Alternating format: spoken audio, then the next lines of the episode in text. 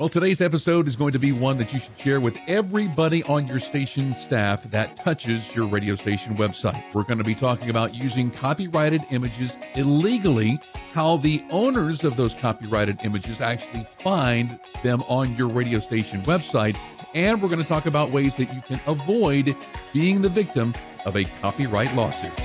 You're listening to Better Radio Websites, the definitive podcast for radio professionals who want their websites to generate more traffic and substantial revenue. Get time-tested techniques, secret tricks, and valuable tools in online content, marketing, analytics, security, social media, and much more. Ready for your radio station to dominate digital in your market? Here we go. Hi, it's Jim, and welcome to Better Radio Websites, the podcast that wants to help you get more visitors and the most revenue from your radio station website.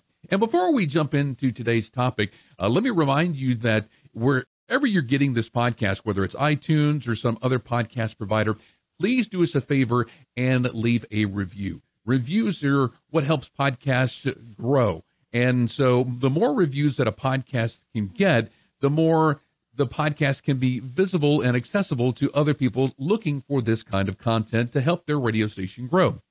Also, check out Better Radio Websites on YouTube. That's right. Just do a search for Better Radio Websites, and you'll find us there as well. You can actually see the recorded version of this in video form. And while you're there, be sure to like and subscribe to the channel, because when you like and subscribe videos on YouTube, that helps other radio stations find our content a whole lot easier. So be sure to do that, and we so much appreciate it. All right, so jumping into today's topic of copyrighted images.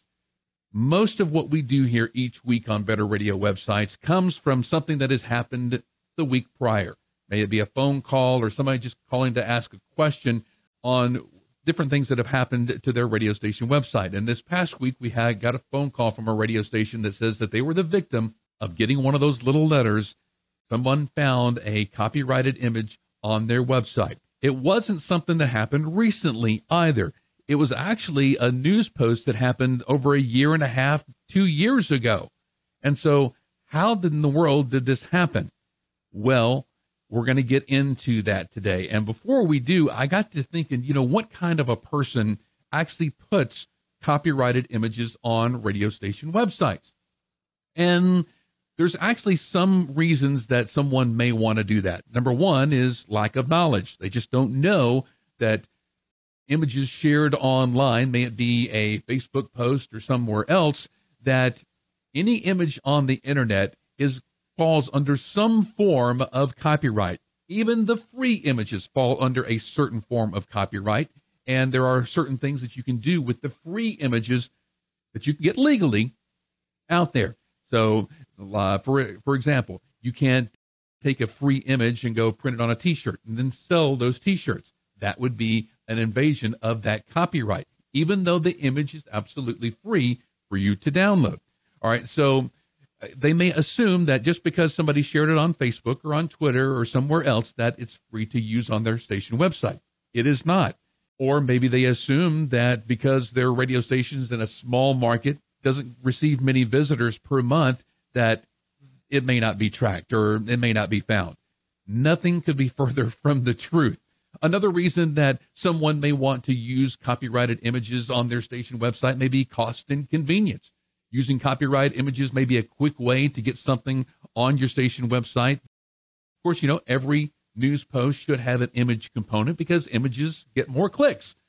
But you can't use a copyrighted image in this way. If they're not skilled in actually creating the images themselves, they're not a photographer, they don't know how to create something in Canva or another editor, then they may want to use a copyrighted image. A lack of alternative may be another reason why someone would want to use a copyrighted image. Just go do a Google search. I mean, I had this news post and it's just for this particular thing and I cannot find an alternative. I have to use this particular image. That may be a reason why someone may want to use a copyrighted images and just throw caution to the wind and hope that they don't get caught. We want to dispel every one of these, all right? We want you to know that you shouldn't use copyrighted images. We want to let you know that it's not a matter of convenience or cost that you should get around and use a copyrighted image. And if there's not an alternative, then put up a picture of the radio station or the radio station logo or something like that. So do not use a copyrighted image in that case, because the damages could far exceed what you would pay for a copyrighted image from a stock website. And there are a lot of stock image websites out there, and a lot of them are very, very expensive per image, but it's going to be far less than any of the fees that you would get if you have a copyright claim come against your radio station. All right, so how do the image copyright holders actually find their images on your radio station website? It doesn't have to be a popular website for them to find it. If you think a copyrighted image on your radio station website can't be found just because you're in a small market, or if you only have a few visitors per month, something like that, you're surely mistaken if if that's the case, all right? Because it doesn't have anything to do with the traffic, doesn't have anything to do with the size market that you're in. It all has to do with the internet and how the internet works. Copyright owners have several tools at their disposal where they can find their images anywhere on the internet. Now, some of the most common ones are a reverse image search. And Google actually has this. If you go to google dot com and you click on image search, you can upload, your, let's say, your station logo. And Google will look at that image and then compare it to every other image on the internet. And you may see that some radio stations, if you have a particular logo that you've created yourself, and you want to know that if another radio station has copied that logo, that's a great way to find out if they have, because Google will see, uh, look at the, the image and compare it to every other image on the internet. Or if you've taken a particular photo of a, a landmark or uh, something, some excursion that you went on or something, and you wanted to see if somebody else has used that image, that's a great way to do that. Well, people are doing this, and that's how they're finding their images on your radio station website.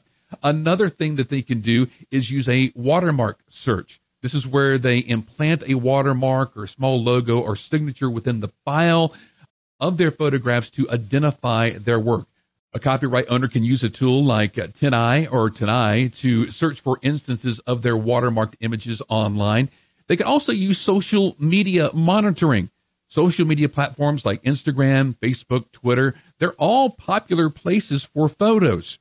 I bet you didn't know that you could get a copyright infringement on your Facebook page. You can, all right? So copyright owners can use tools like Hootsuite, Brand twenty-four, or Mention, and all they would need to do is put their image in there, just like we, uh, just like doing a reverse image search and search for images across social media platforms. So there are ways to do that on social media as well as the regular internet. They can also use copyright infringement search services. Several companies offer services, and they basically use one of the aforementioned ways of searching for images, but they'll do it for you if you have like one hundred or two hundred images that you have in your catalog and you don't have time to go searching for every one. They'll do this for you. Uh, there are services like Pixsy, Image Rights, and Titan Copyright. That as a service, they will do all of that for you. I'm sure they, they just have some sort of a batch process that goes through and does it all behind the scenes.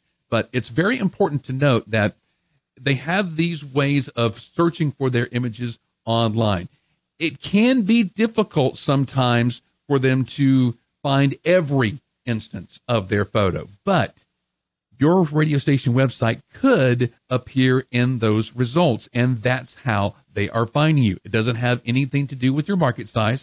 It doesn't have ha- anything to do with how many people are coming to your radio station website or how many followers that you have on Facebook. Because it's on the internet, it can be searched, and those images can be found. So regardless, you don't want to take the chance because they have these methods in place, and they could be using all of these methods to find their images anywhere on the internet. Now, I mentioned services like Pixsy, Image Rights, and Titan Copyright as services that go out and they look for copyright infringements. Now, there are some copycat imposters out there, and you want to be aware of these because if you do receive a notice from someone claiming a image copyright issue on your radio station website, just be aware that there are imposters out there. I'm not saying that you, the letter that you received is from an imposter. I'm just saying that just beware. Do some due diligence and investigate who you are receiving that notice from. Some imposters, they they look legit. They use the official looking language. They have their logo, links to their website, uh, everything like that. But still, check the claim's validity and the validity of the people who are filing that claim. Because if it's somebody in China or India or somewhere else that is filing that claim, well, they may not have any representation in the United States. So they have no claim against that image in the first place.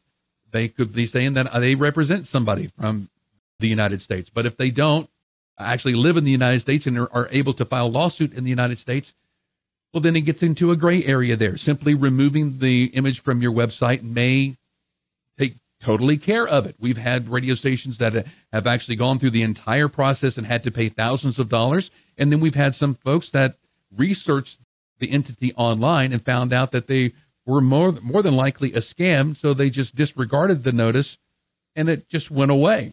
So do your dil- due diligence and research the people who are sending you notices. If you do receive a falsified claim, be sure to report them to the F B I, the Internet Crime Complaint Center, and the Federal Trade Commission. We'll have links to those in the show notes. It's just important to be aware of any potential copyright imposters out there and to take the steps to protect yourself. You just don't want to automatically send them a check and admit that you did some wrongdoing, okay? Now, what if you do receive a legit copyright claim? Well, of course, you're going to do the due diligence and you're going to research who you received that notice from.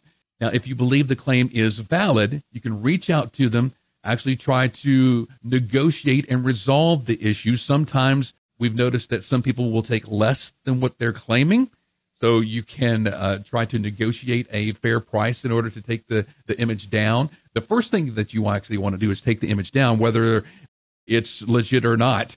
So go ahead and take it down, because that's going to minimize any potential legal action that you have and any future ones that may pop up from the same image in the future. In the show notes, we've actually have a couple of links to what one law firm specializing in image copyright suggests that you do if you receive notices from two firms, Copycat Legal and Pick Rights. And uh, very good reading on both of those blog posts.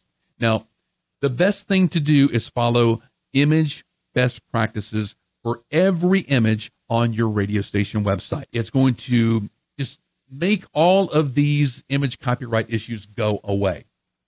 If you just follow the best practices, you have no worries whatsoever. Number one is using the images that you take or create. Those are the very best ones to put on your radio station website because you own the copyright to them. You don't have to worry about somebody else. Uh, we advise that every station make a database of everything in their community: police cars, fire trucks, the town hall, schools, uh, local landmarks, anything like that. All right, number two, what you can do is if you use a copyright image, obtain permission before you use it.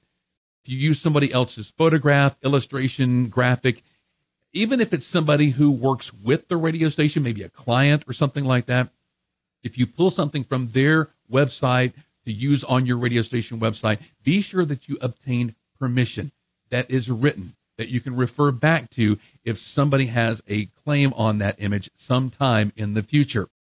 You can use Creative Commons licensed images. These are some of those websites out there like Flickr, Pixabay, Unsplash that say the images that you use here are absolutely free to use and okay to use on your website in a professional, commercial manner, as long as you don't sell the images. Like you put them on a station t-shirt or in a station magazine, anything that you make money from. Uh, the website is a little bit different because probably you're going to be using the images in a news type situation. So the Creative Commons covers that. You can also use stock images that you actually purchase. There are a lot of, uh, a plethora of options out there for actually using and purchasing stock images. Some of them fall under the Creative Commons, and some of them are actually paid for it. And some of those websites can be expensive. But again, they're going to be less expensive than a lawsuit. Regardless of what you do, number five here is always give credit for where you got the image from. If you did not take the image yourself or create the graphic yourself in Photoshop or Illustrator, something like that, always give credit within the image caption. We advise this heavily. If you go through the, our Skyrocket Radio website, on any image that you find in a blog post or on a page or whatever, if we did not create the image, we will give the caption to the copyright owner. Most of the time, we are using a service called Envato Elements.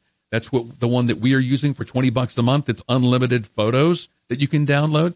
The image for this podcast and blog post came from Envato Elements, so we put their name in the caption. And the reason that we do that, even though we have a subscription, it's purchased, we don't have to put the caption there. Five, six years down the line, if that post still exists on our website, we won't remember where we got that image from. We're not going to have a database listed in Envato Elements somewhere, and that image is there. Uh, we want to be sure that it's on the website, and it's listed right there where we have the image from. If you someone takes an image for the radio station, Uh, a photographer that you have doing work for the radio station, they go out and take concert photos or something like that, be sure in the caption that you list them as the copyright holder or the person who has taken the image. That way, it covers you far down the road. Unless you're actually keeping a database of photos and this photo name goes with the, this copyright and everything like that on the side, okay, fine, leave it off. But I don't. It's a lot easier for me to put where I got the image from in every caption on the website. All right, that's and that's just really a good way to do things anyway, because you're giving credit where credit is due. All right, number six, be careful with screenshots. A lot of folks out there, they use screenshots, they take screenshots, but you want to be careful of using them because some websites and apps actually have text uh, within their terms and, and conditions or whatever that prohibit sharing screenshots from that app or the website. And then you want to be careful because the an image within that screenshot may be copyrighted somewhere else. So you could get popped for two different websites, one for using the screenshot and another for using the copyrighted image within the screenshot on your radio station website. Do so do be careful of copyrighted images. Also, don't think that altering a copyrighted image was going to save you. Well, I'll to use this image, but I'll change the colors, or I'll take a part of this out, or I'll reverse it and then turn it upside down, or and then change the colors or something like that. That will not protect you, because if that image search that they're doing or one of those services has more aggressive methods of doing searches, of because they may search for the opposite version and the, and the, and the turned upside down version of that image. So you want to be careful there as, as well, because just don't think that that's going to save you in a copyright claim.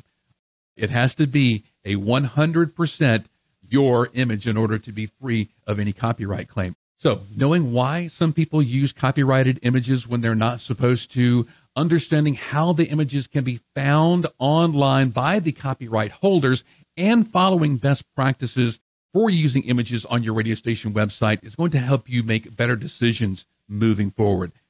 Just know this, every image on the internet falls under some sort of copyright protection, and you have to know what level of copyright protection that image is uh, is under. That is ultimately is what's going to protect you, protect your job, and protect your radio station and website. I hope this content helps you. If it does, please reach out to us at skyrocket radio dot com. And be sure to leave a comment, like, and subscribe wherever you get this podcast. Have an awesome week online making your radio station website better. We'll see you next time. Thanks for listening to Better Radio Websites. Remember to subscribe, leave a rating or comment, and share this episode with your team and radio colleagues. For show notes, archived episodes, and more free resources, visit better radio websites dot com. Need help starting or making your radio website better? Visit skyrocket radio dot com.